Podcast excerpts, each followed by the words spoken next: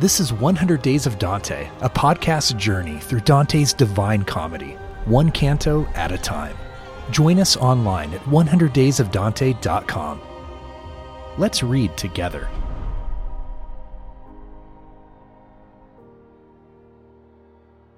Today we come to the 18th canto of the Purgatorio, which means that we are still right at the center or the hinge of the whole Divine Comedy.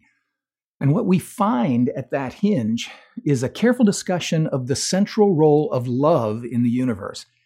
That discussion began in Canto 17, where it focused on what you might call the structural issues related to love.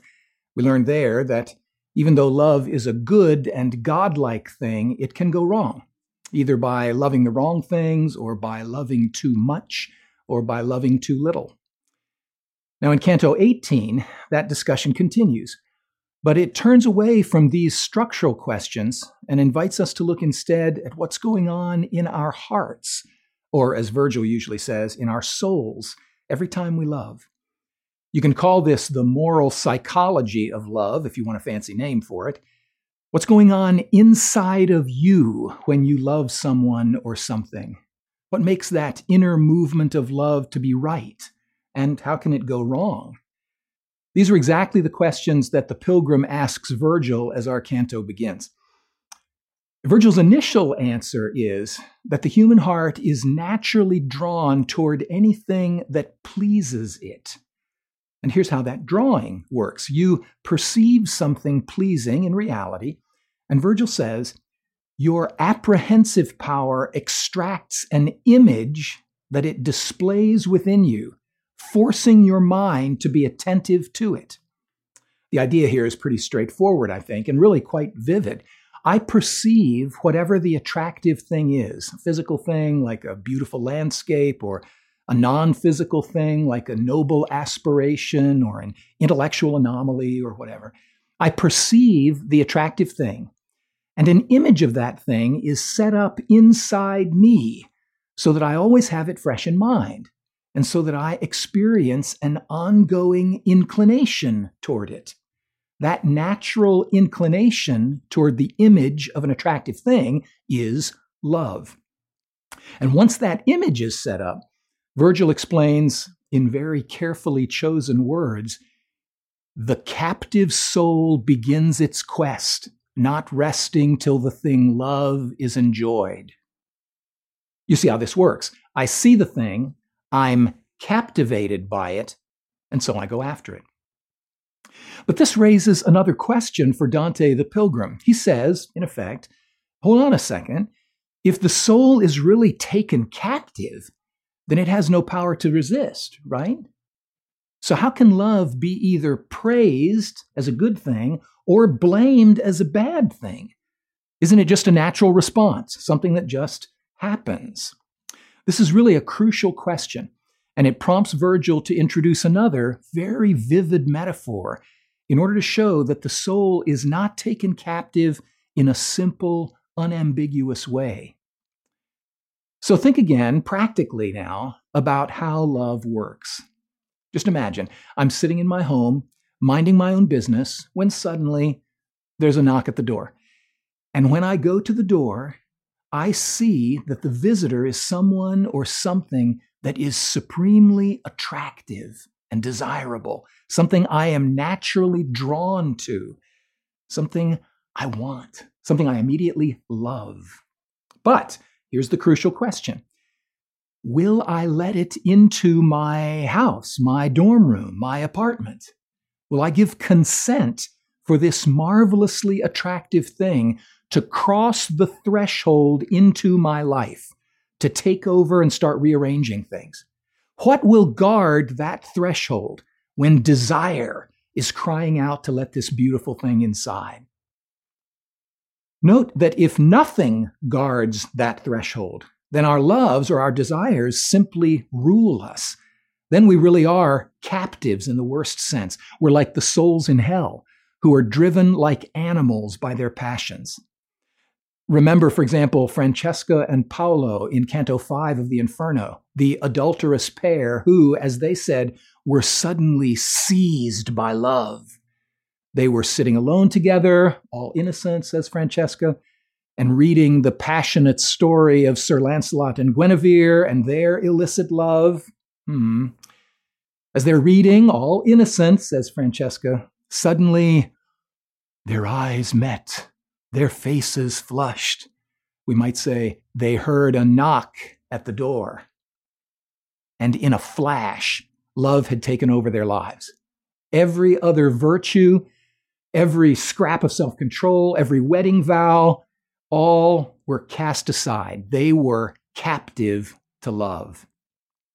See, this is the story of two people drawn into lust and betrayal and ultimately into damnation because there was nothing to guard the threshold of consent, nothing to protect them from enslavement when something that looked and felt like an absolute good knocked at the door. But what is it that ought to protect us? If it's natural for desire to arise when that lovely thing knocks, what can guard the threshold of consent? The classical answer, and Dante's answer, is we must be guarded by the distinctively human faculty of reason. We experience desire, we recognize and are attracted by the beautiful thing at the door, but we can think through whether or not this luscious visitor ought to be allowed across the threshold and into the room. In a word, we can choose. That's what it is to be a real, full, mature human person. Now, there are many subtleties here, because as we all know, reason does not necessarily have absolute power when confronted by strong desire. This is where Virgil speaks about the significance of free will, that mysterious feature of humanity that enables us to choose reasonably whether to pursue a certain desire or not, though it is itself influenced by how we approach the desire. If you freely choose to focus on this particular desire, if you freely choose to let this attractive thing remain right there at the threshold with the door open, with your longing eyes gazing at it, you'll find that you've made it more difficult to freely choose to resist the desire a moment later. Picture, picture Gollum in Tolkien's Lord of the Rings stories. The normal, ordinary creature who receives a birthday present. How nice. And who slowly gives himself to it until it is the precious that controls him, that enslaves, that he cannot live without. Keep an eye out for exactly this scenario at the beginning of our next canto, Canto 19 where something horribly but fascinatingly ugly makes an appearance. But where, by your giving in to the fascination, by your continuing to gaze on the ugliness, the ugliness itself slowly fades. It grows less ugly in your eyes, grows more beautiful, and then more beautiful yet, until your freely chosen flirting turns into a kind of captivity that you cannot resist. Watch for that in Canto 19.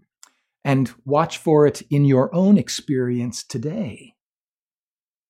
Guard the threshold of consent. Now, this danger, the danger of flirting with illicit desire in a way that ultimately leads us to enslavement by it, this danger may be the reason that here in Canto 18, we move so directly from the discussion of the role of freedom in rationally defending against the power of natural desire to a consideration of the temptation of sloth. So let's say a word or two about that as we close. We today often think of sloth as the sin of laziness, but the deeper problem is what the ancients always called acedia, literally the absence of care. You can be busy, even busy with lots of good things, yet you can still have a heart that is always saying, ah, whatever. A heart that does a thing, but that does not much care about it, that doesn't love it, or love anything as far as that goes, enough to really pursue it. Acedia doesn't care about this enough to keep from being distracted by that. It doesn't, as we say, have its eye on the prize. And so it drifts from here to there, doing whatever strikes its fancy at the moment. Now, this is a real problem for Dante, who speaks repeatedly throughout the Divine Comedy of his own lethargy and distraction. But it's also a real temptation for many of us in the prosperous, tech savvy 21st century. We live in an age of stories and film clips and Twitter feeds and viral YouTube videos and Snapchat streaks and TikToks without end. There is so much to be entertained by, so many channels to surf. Even with respect to spiritual life, it is so much easier to dream about making progress or to watch a TED talk about making progress than to actually make progress course, there's nothing wrong with taking a break or with watching an inspirational video or two. But remember the ultimate aim, remember the goal. As one of the runners here on the terrace of sloth says, time is love. What you do with your time shows what you really love, and it ultimately becomes what you love. Don't be content with mere entertainment. Don't doze off. Wake up. What are you giving yourself to? What image have you set before your mind's eye as the goal? Don't just gaze at whatever lovely thing is at the door. Guard the threshold. If it's something you ought to pursue, then pursue it with boldness, with energy. If it's not something you ought to pursue, then close the door Stop playing foolish and dangerous games. Time is love. You were made for love, but not for just any love. Go after the love that you were made for, and do it now. Thank you for reading Dante's Divine Comedy with us. Continue the journey at 100daysofdante.com. 100 Days of Dante is brought to you by the Baylor University Honors College with support from the Torrey Honors College at Biola University, the Templeton Honors College at Eastern University, the University of Dallas, Whitworth University, and Gonzaga University in Florence.